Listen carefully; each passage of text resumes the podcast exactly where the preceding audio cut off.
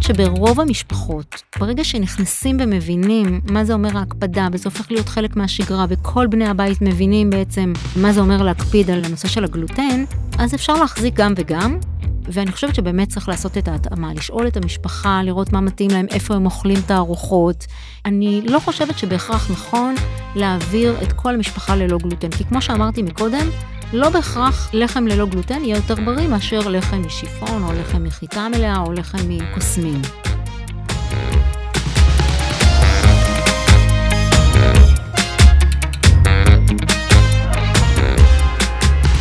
שלום, שמי דן, ואיתנו נמצאת לימור פרוני, הדיאטנית של הארגון, ולימור, ספרי על עצמך. אהלן, דן, איזה שלומך? כיף להיפגש פה, ממש ממש שמחה ומתרגשת אה, להגיע לפודקאסט הזה.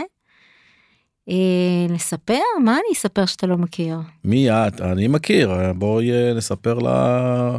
אז, אה, אז אני לימור, אה, אני אימא לשלושה בנים, אה, דיאטנית במקצועי. אני אספר שלפני... אה, את יכולה להשוויץ דיאטנית איפה? דיאטנית במכבי, דיאטנית הראשית של מכבי. זה מה שרציתי לשמוע. ועובדת הרבה שנים גם עם uh, צליאק, גם עם השמנת ילדים, גם עם הפרעות האכלה בגיל הרך, בעיקר עם קטנטנים ועם ילדים ומתבגרים, ומאוד נהנית מזה. Uh, ולעולם הצליאק אני נכנסתי uh, כשעומר, הבן האמצעי שלי, היה בן שנתיים, נכנס לגן, התחילו שלשולים בלתי מוסברים, ומפה לשם התחלנו לעשות איזשהו ברור, אה, שבסופו, אחרי גם אה, בדיקות דם שעשינו וגם אחרי ביופסיה שעשינו, בעצם אה, הוא אובחן עם צליאק, וכאן התחיל בעצם הרומן שלי. כמה שנים זה? זה כבר 18 שנים. בגיל שנתיים אובחן, היום הוא חייל בצבא. מה זה צליאק, לימור? אנשים שלפעמים אה, שואלים מה זה צליאק, הם לא יודעים מה זה צליאק, מה זה? אז אה, צליאק אה, זו בעצם מחלה אוטואימונית, ואני אומרת מחלה, אבל אני תמיד כשאני אומרת להורים שזו מחלה, אני מיד ככה עם הסתייגות אומרת שאכן זו מחלה אוטואימונית שבעצם פוגעת ברירית של המעי, כאשר בעצם גלוטן מגיע למעי. אה, אני לא כל כך אוהבת לקרוא לה מחלה, והרבה פעמים אני אומרת להורים להשתמש במילה אה, רגישות, רגישות לגלוטן, כשגלוטן בעצם זה החלבון שנמצא בחיטה, בשעורה ובשיפון, ובעצם כל המוצרים שעשויים משלושת הדגנים האלה בעצם הם בעייתיים. זה אומר מאפים למיניהם, אם זה לחמים, לחמניות, אה, עוגות, עוגיות, וכמובן כל מיני מזונות מעובדים. שיכולים אה, להכיל בעצם את הגלוטן, אם בצורה של עמילן, או אה, בצורה של אה, הידרוליזת חלבון שמשמש לתעשייה של המזון. שמקבלים את ההבחנה של צליאק, תמיד אומרים השמיים נופלים, אנחנו לא יודעים איפה להתחיל. איפה הדיאטנית נכנסת למסע הזה של ה... למסע הלקוח של הצליאקים. איפה איפה איפה איך הם פוגשים אותם? מאיפה זה מתחיל?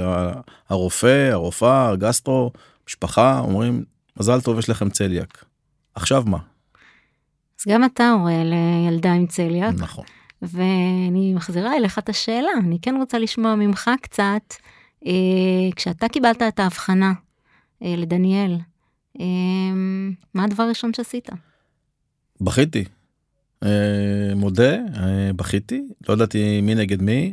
למזלנו, השכנה שלנו, שהיום היא בוועד המנהל, מימי, היא כבר 50 שנה עם צליאק, אז התחלנו לשאול אותה, התחלנו לברר את הדברים, ולא, הדברים שהיא אמרה קצת אה, היו תלושים מהמציאות אז, מהבחינה של ה...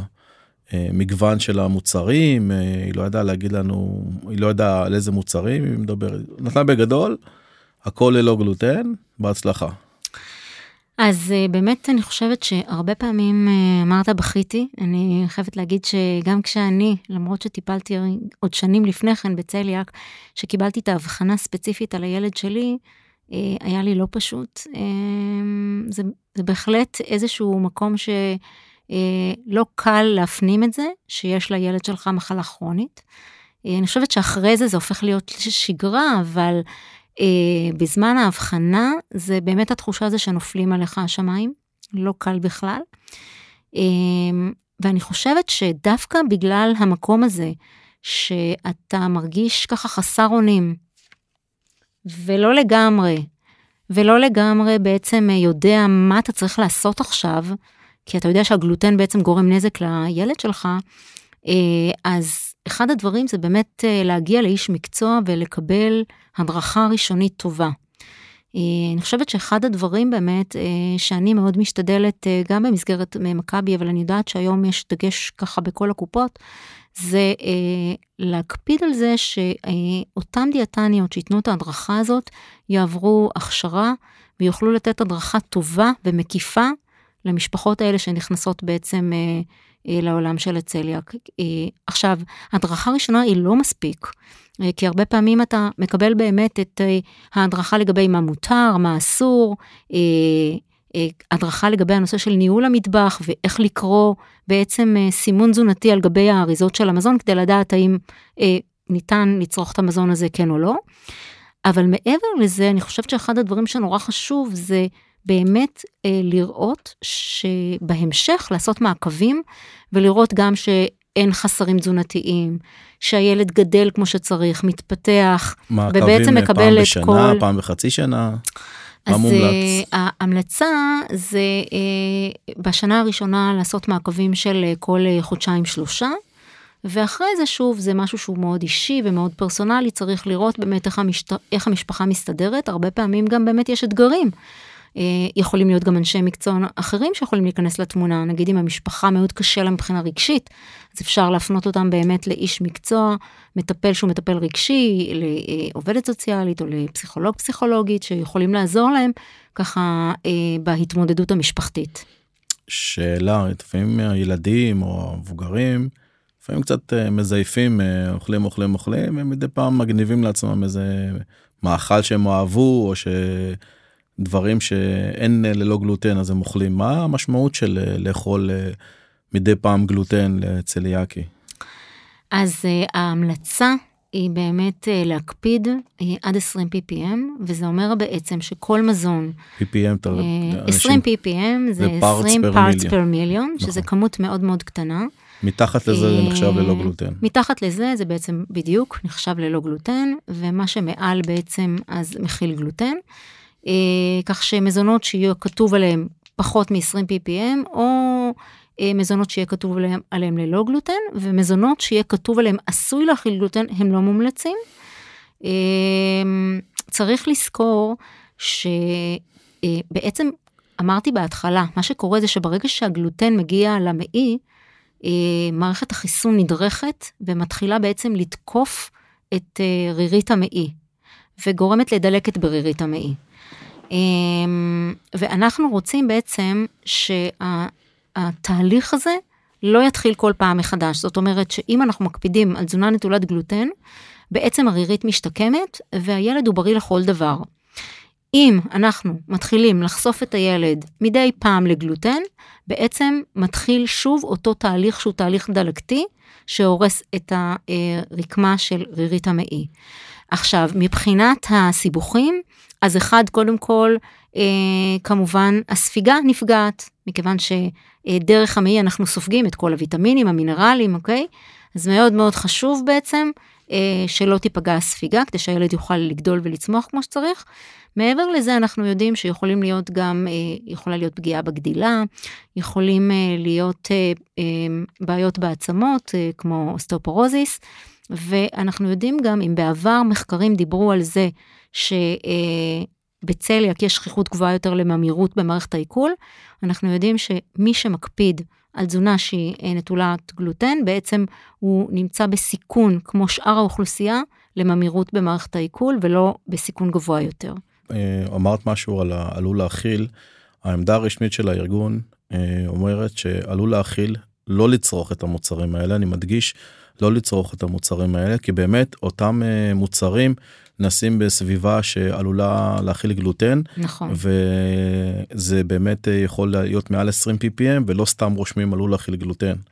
אז אני רק רוצה להדגיש בפני המאזינים שלנו, שלא לצרוך אה, מוצרים אה, ללא גלוטן. זה נקודה מאוד חשובה, דן, כי זה באמת הרבה פעמים הורים שואלים אותי, אומרים, אולי סתם החברה כותבת את זה, וזה לא סתם. זה לא סתם, אני, נכון. אני מסכים איתך. את יכולה קצת אה, לחדשים שבינינו, או קצת אה, להרחיב על הנושא של הניהול של המטבח. מה עושים? מרחתי עכשיו קוטג' על לחם רגיל, מה אני עושה? הולך, שם, מחזיר, טוסטרים, אה, כל הדברים האלה. אז אחד, קודם כל באמת, אה, מכיוון ש-20 ppm, כמו שאמרתי, זה פחות מפירור, זה כמות נורא קטנה. אחד הדברים שמאוד מאוד חשוב זה קודם כל לשטוף ידיים, לפני שנוגעים במזון שהוא מזון ללא גלוטן. מבחינת ממרחים, מאוד חשוב שאם לוקחים עם סכין מתוך ממרח ומורחים על לחם, לא להחזיר את אותו סכין חזרה לאותו ממרח, כי הוא מזהם אותו, ואז בעצם יש לנו זיהום שהוא זיהום משני בגלוטן. Uh, מבחינת, תמיד שואלים אותי לגבי uh, סכו"ם וצלחות ו, uh, ולגבי סירים, לא צריך להחליף סירים בבית, אבל כן, למשל, מקומות, עץ.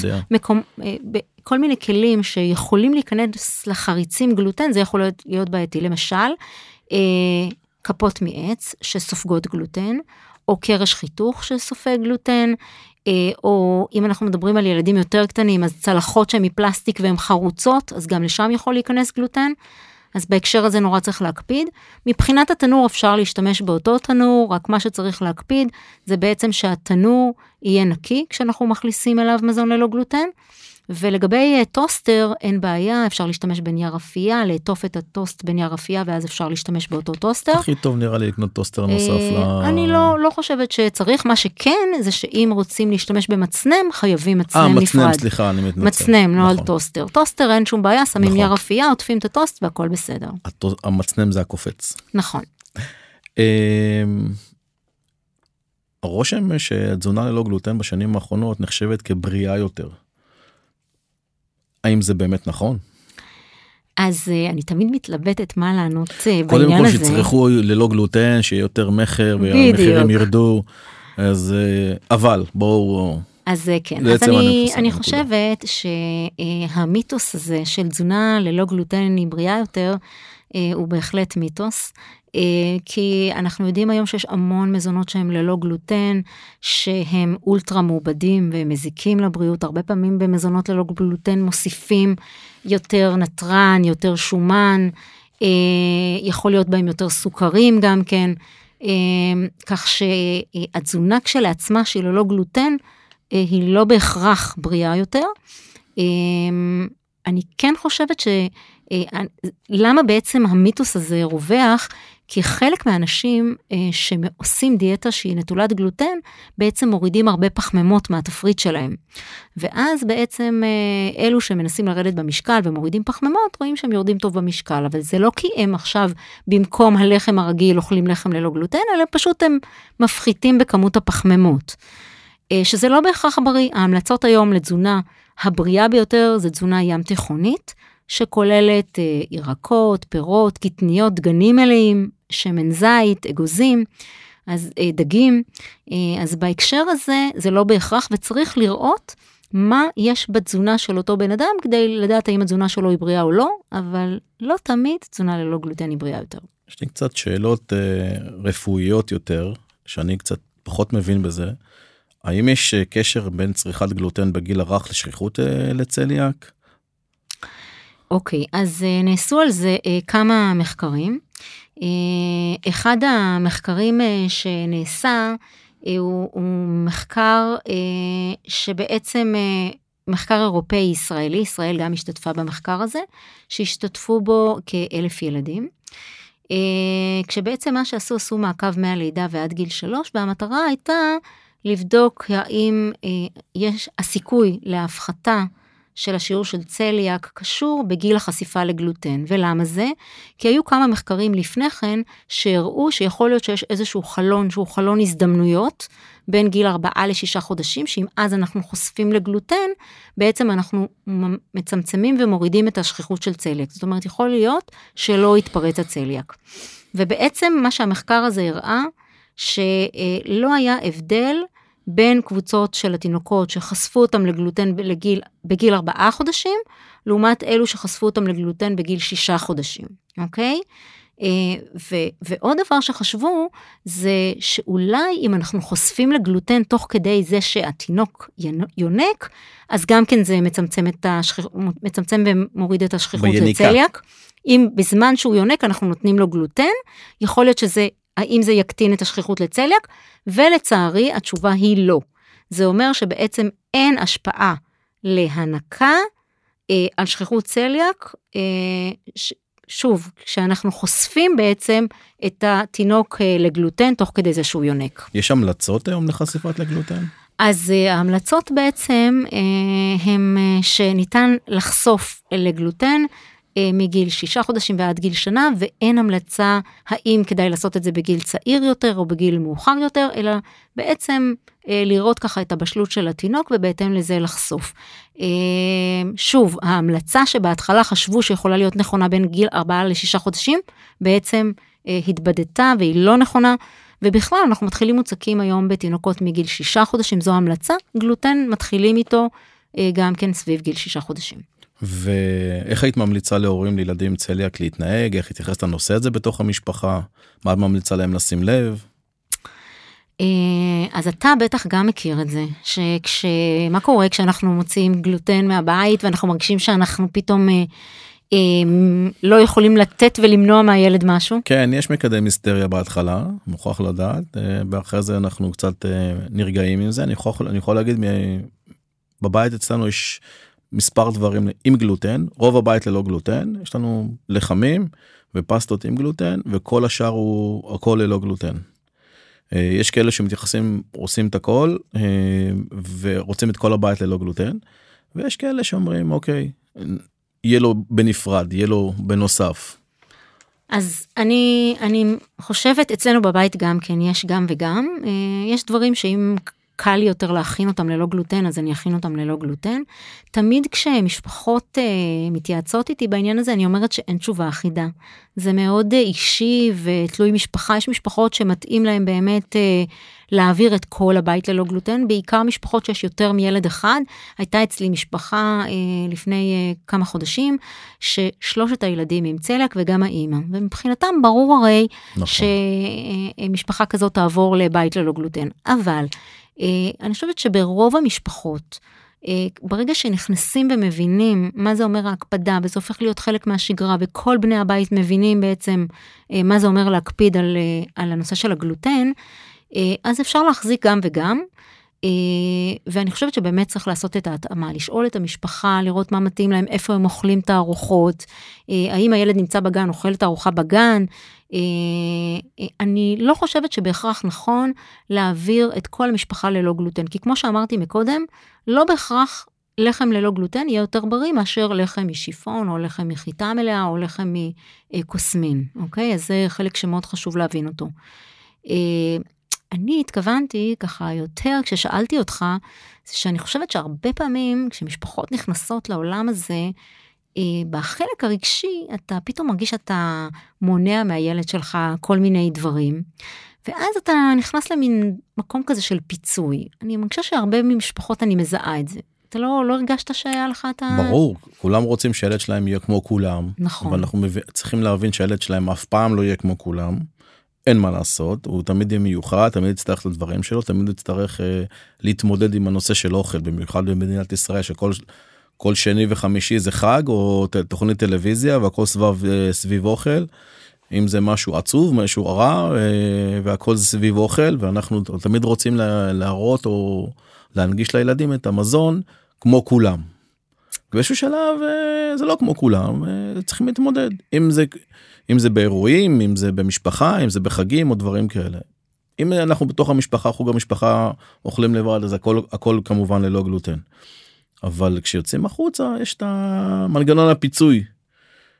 ואז מאביסים את הילדים בכל מיני שטויות אני נכון. קורא לזה כל מיני סוכרים למיניהם וממתקים ורק שירגיש אה, מין מוטיב כזה של אוכל שאני לא רוצה לנקוב. זה מוטיב ו... של הגנת יתר אנחנו מנסים להגן עליהם אנחנו מנסים לשמור עליהם. אני קראתי לזה מוטיב אה, לא נעים להגיד מוטיב השואה כל הזמן ואז אה, אוכל בואו תאכל תאכל נכון. תאכל הכל בסדר.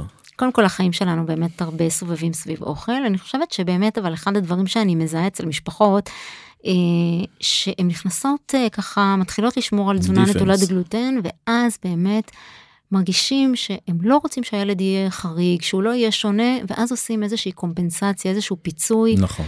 ופתאום מתחילים להכניס הביתה יותר כל מיני ממתקים, לאפשר לו יותר חטיפים, יותר ממתקים. אה, וכשאני שואלת הרבה פעמים את ההורים, אה, רגע, כשהגעתם אליי בהתחלה, אמרתם שנורא חשוב לכם הנושא של המודעות, לנושא של תזונה נכונה, ושאתם בבית מקפידים לאכול בריא. מה קרה פתאום? אני חושבת שלא תמיד ההורים שמים לב לנושא הזה, ואני חושבת שכאנשי מקצוע, אני הרבה פעמים כשאני מרצה לדיאטניות ולרופאים, אני אומרת, כדאי לשים לב לדבר הזה, ושאנחנו אנשי המקצוע נהיה במודעות ונוכל לשקף את זה למשפחה, מה קרה כאן. כי בתכלס, אנחנו רוצים בסופו של דבר שהילד יהיה בריא ויאכל בריא, ושהמשפחה תנהל אורח חיים בריא. ואם פתאום המשפחה מרגישה שהיא צריכה לעשות פיצוי ו- ולפצות את הילד באמצעות אה, מזונות שהם פחות בריאים, אז בעצם זה לא, לא כל כך נכון הדבר הזה. ואני חושבת שכן אה, נכון לשקף את הנושא הזה, הרבה פעמים הורים לא מודעים לזה, ופתאום כשמשקפים להם את זה, הם אומרים, וואלה, נכון, באמת, אה, זה לא מה שהייתי רוצה. אני מוכרח לציין שתמיד צליאק לי בהרבה מקרים מגיע עם עוד איזה מתנה אם זה סוכרת או אם זה לא לא אל תהיה כזה לא בהרבה מקרים. לא בהרבה מקרים לא בהרבה מקרים. בוא לא נלחיץ פה את השומעים. אבל תמיד זה בא לפעמים עם עוד איזה מתנה. הבת שלי שנתיים לא יכלה לאכול לקטוז וזה עבר לה. אוקיי. ואני יודע שיש תמיד יש יש לנו גם בארגון שלנו יש גם אנשים עם סוכרת טייפ 1 נכון וגם צליאקים.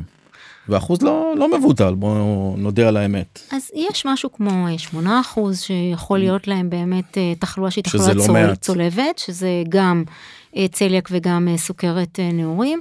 ובגלל זה אני חושבת ויכול להיות גם דברים אחרים שוב רגישות ללקטוז יכולה להיות הרבה פעמים רק בהתחלה ילדים שבשלב של האבחון. Uh, הסימפטומים היו יותר סימפטומים של מערכת העיכול, mm-hmm. שלשולים, כאבי בטן, הקאות, לאלה בדרך כלל בחודשיים הראשונים אני אמליץ להוריד את הלקטוז גם כן. הנה אוקיי? דבר שלא קיבלנו אף פעם המלצה כזאת. כן, אז אני כן אמליץ בחודשיים הראשונים להוריד לקטוז וכמובן אני אתן הנחיות מה אפשר לצרוך במקום זה, אבל אחרי חודשיים, חודשיים וחצי כשככה הסימפטומים משתפרים, אז אפשר להחזיר את הלקטוז בהדרגה. זאת אומרת, לרוב זה, זה רגישות שהיא חולפת, וחשוב להגיד את זה. תודה להם. כי נכון, כי פתאום אתה גם, גם לא לא יכול, זה, גם בדיוק. לא זה, גם לא זה, גם מה נשאר נכון, לאכול. לא פשוט, לא פשוט. Uh, אתה הזכרת באמת את הנושא שלפעמים יש uh, ככה מחלות נוספות uh, שמצטרפות, ולכן נורא נורא חשוב להיות במעקב גם כדי לעשות את הבדיקות דם אחת לשנה. גם לבדוק את בלוטת התריס, גם לבדוק את הנושא של סוכר וגם לעשות את הסרולוגיה לצליאק. זה ככה כמה דברים שמאוד מאוד חשוב אחת לשנה לעשות, לעשות את הבדיקות האלה ולהגיע איתם אה, לרופא. למאזינים את יכולה לתת את הנוגדנים, טווח של נוגדנים? זה משתנה בין הקופות אז נראה לי שזה לא נכון. בכל קופה כאילו נכון הסנסורים של ה... קצת עקית קצת שונה. עקית שונה. וגם אה, ככה הטווח הוא משתנה אבל אה, שוב מה שצריך לראות זה להגיע או לרופא אה, ילדים או לגסטרואנטרולוג שמטפל ושהוא יראה את התוצאות. ויוכל לפענח אותם כמו שצריך. לא כמו שאתה עושה לי לפעמים, לא. ושולח לי תוצאות בוואטסאפ לא. ושואל אותי מה קורה. נכון, זה קורה לא מעט. לימור, במעבר חד, הארגון היה שותף במהלך לא פשוט. לפני הרבה שנים מדינת ישראל החליטה לסבסד קמח ללא גלוטן, שהוא כולו המילנים של תירס. בואי תספרי את הסיפור מהצד שלך, אני אספר מהצד שלי, את המהלך הזה שהוא באמת לקח לנו כמה שנים טובות ובאמצע היה קצת קורונה, אבל זה היה מהלך מדהים, מרשים, מדהים, מדהים, אין ספק, חשוב מאוד גם. אחד הדברים זה שבעצם לאורך השנים, אני חושבת עשרות שנים, נכון. הקמח שהיה מסובסד על ידי המדינה הוא קמח שבעצם הוא על בסיס של קמח תירס וסוכר. כן, כן, סוכר. ואנחנו יודעים שהיום בכלל, גם לאור המודעות הגוברת וגם משרד הבריאות עושה המון מהלכים גם כדי לסמן את כל המזונות שהם אה, הם פחות בריאים, שיש בהם הרבה סוכר, או הרבה אה, שומן רווי, או הרבה נתרן. אה, עושה המון מהלכים באמת אה, כדי שגם התעשייה אה, תייצר מזונות שהם בריאים יותר, ובעצם המדינה שרוצה מצד אחד שאנחנו נהיה בריאים יותר, מסבסדת בעצם קמח שהוא לא בריא. שהוא כן. הופך לסוכר למעשה בגוף. נכון, שהוא עמילן וסוכר, ו- זה הכל. בוא, בוא נודה על האמת, אי אפשר להכין ממנו כל כך הרבה דברים uh, טובים ומזינים, אם בכלל. מהמם. Uh, אני יודע שאנחנו ניסינו לעשות איזשהו, איזשהו לחם, ויכלנו אחרי יומיים uh, לקחת את מה שיצא לנו כאבנים לאינתיפאדה. זה היה קשה מאוד, הלחם קשה, ממש לא אכיל. אבל... אז קשה אני- בכלל לעבוד עם קמחים ללא גלוטן. תכף אנחנו ניגע בקמחים ללא גלוטן, אבל אני מוכרח לומר שלימור, אני ופרופסור אה, רונית אנדוולט. ישבנו בבית קפה, נכון. והחלטנו בתל אביב, והחלטנו להוציא, אה, להוציא, הצבנו לעצמנו מטרה, להוציא את הקמח הזה נכון. אה, מהרשימה ולהוציא אותו בכלל מהייצור. וישבנו ו- ולעשות מכרז ולעשות חדש. מכרז חדש כאשר אתם כתבתם את, ה... מפרט. ערך- את המפרט של נכון. הערכים. בואי תספרי למאזינים מה זה אומר המפרט של הקמח מה, מה זה למעשה למה צריכים חלבונים וסיבים ולעשות אותו קמח שהוא לא רק אה, עמילנים סוכר. אז אה, כמו שאמרתי, אם אנחנו רוצים אה, שבאמת הלחמים שנוכל להכין מהקמח הזה יהיו בריאים יותר, חשוב שהקמח, שהוא הבסיס ללחם, יהיה בריא. ומה זה אומר בריא בעצם? אנחנו רוצים שיהיה בו גם הרבה סיבים תזונתיים, שהוא לא יהיה רק מהמילנים, שהוא יהיה גם על בסיס של קטניות שהן בריאות מאוד, שיהיה בו יותר חלבון גם כן.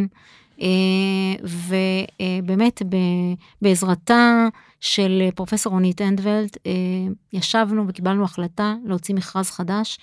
אה, ודן, לא אני חושבת. שזה באמת, זה היה לפני, לקח לנו שנתיים לעשות את הדבר אפילו הזה. יותר אני חושב. ואני אומרת, כשאתה נחוש ויש לך מטרה, ואתה מסמן את המטרה, לא יעזור שום דבר, נגיע אל המטרה הזאת. אנחנו שנינו נכחנו בפגישה וראינו לאיזה רמות עוד הגענו. ולפעמים אין מה לעשות אה, אנחנו חיים במדינת ישראל ולפעמים אה, זה לא נעים ככה אה, להגיע למטרות אבל אני חושב שבאותה פגישה נחרצת הייתי אומר הצבנו להם ברירה מספר אחת לא הצבנו שום ברירה אחרת. לגמרי.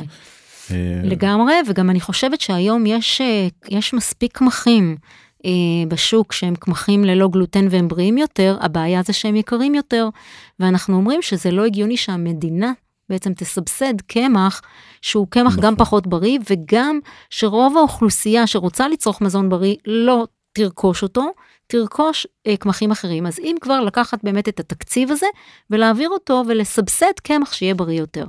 ו...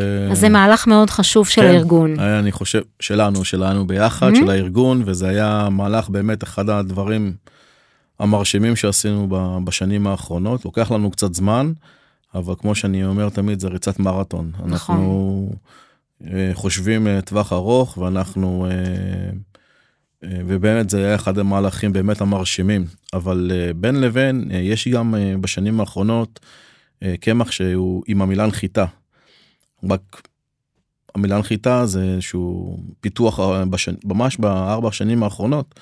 וגם מהמוצרים עם המילה נחיתה דתיים יכולים לברך את זה המוצי ולא הכל שנעשה בדברו. אה, ויש כאלה שאומרים שהוא לא בריא להם.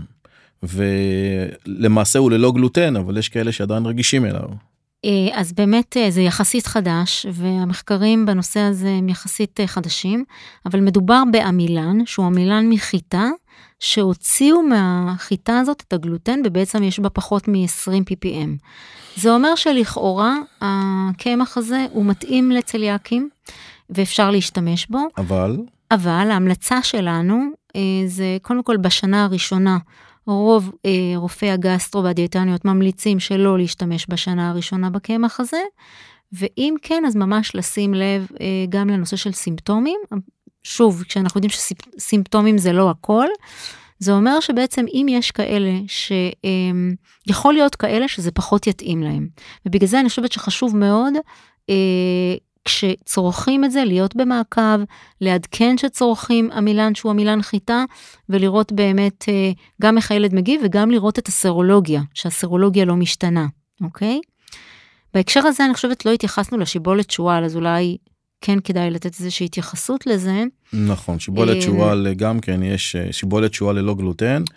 אה, אני רק רוצה לציין שהיא גדלה במקומות מסוימים ויש לזה מדדים, היא צריכה להיות רחוקה משדות מסוימים ובשדה שלא גדל שם חיטה. ואז היא יכולה להיקרא שיבולת שועל ויש כאלה שרגישים לזה ולא יכולים לאכול ויש כאלה שכן יכולים לאכול אצלנו בבית זה לא עובר.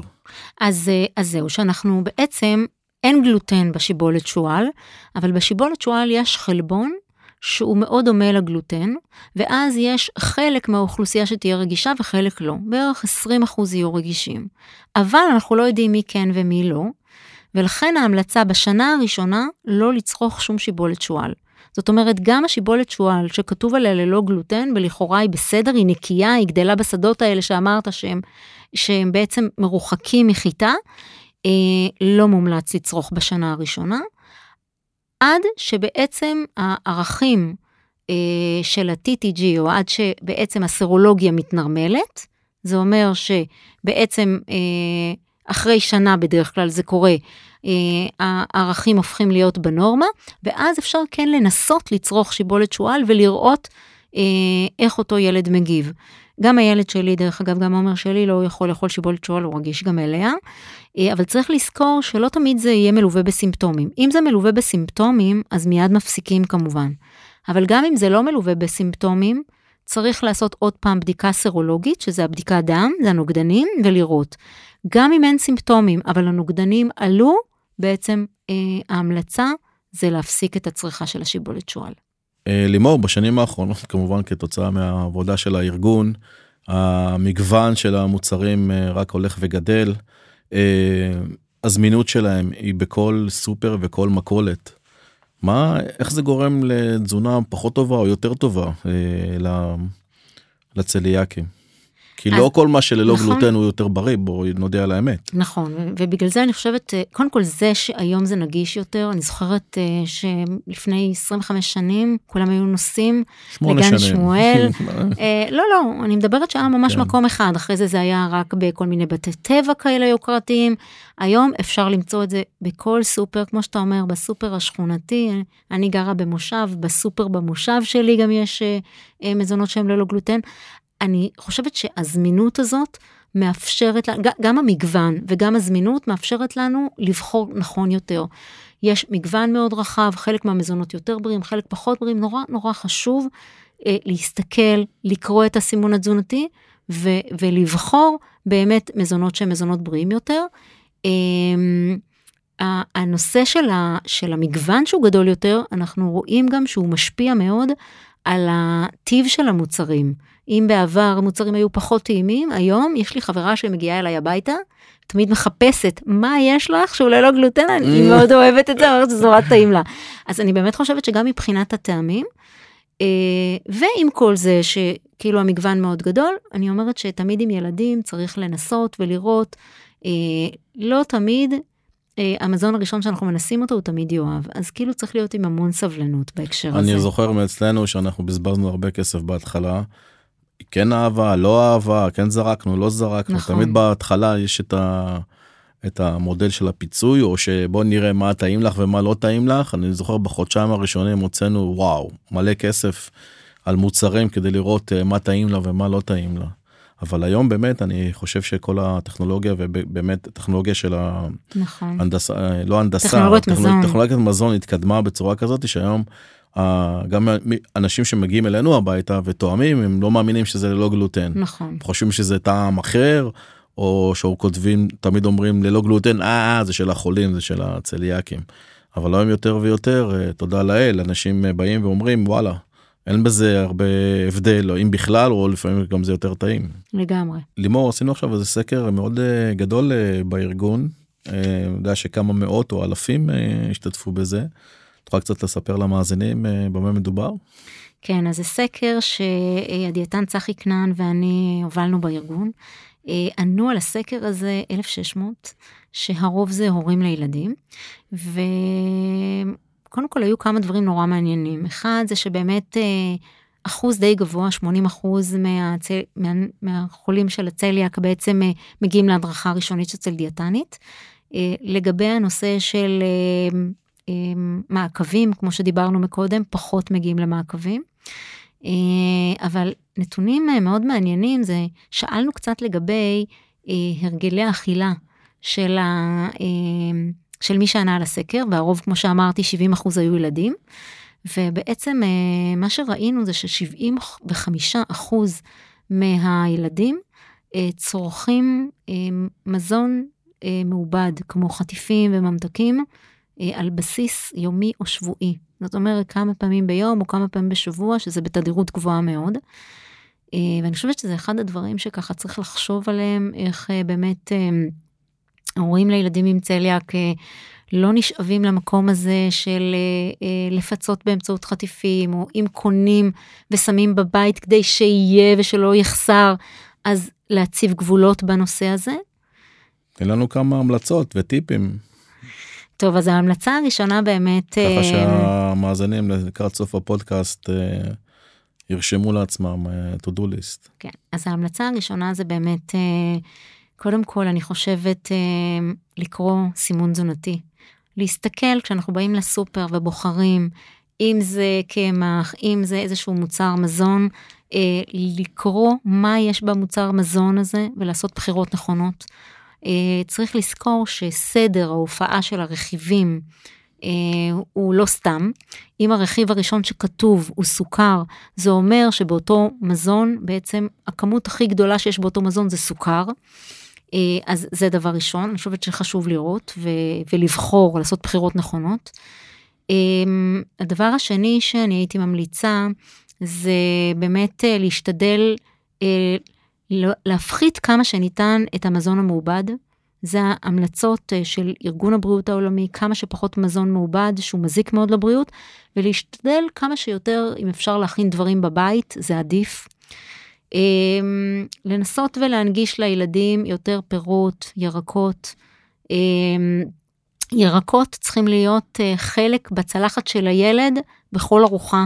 אז מאוד מאוד חשוב לחשוף ילדים לירקות כבר מגיל מאוד צעיר. אה, לשלב קטניות בתפריט. ודבר מאוד מאוד חשוב זה, אני חושבת שאנחנו כהורים מהווים מודל לילדים שלנו.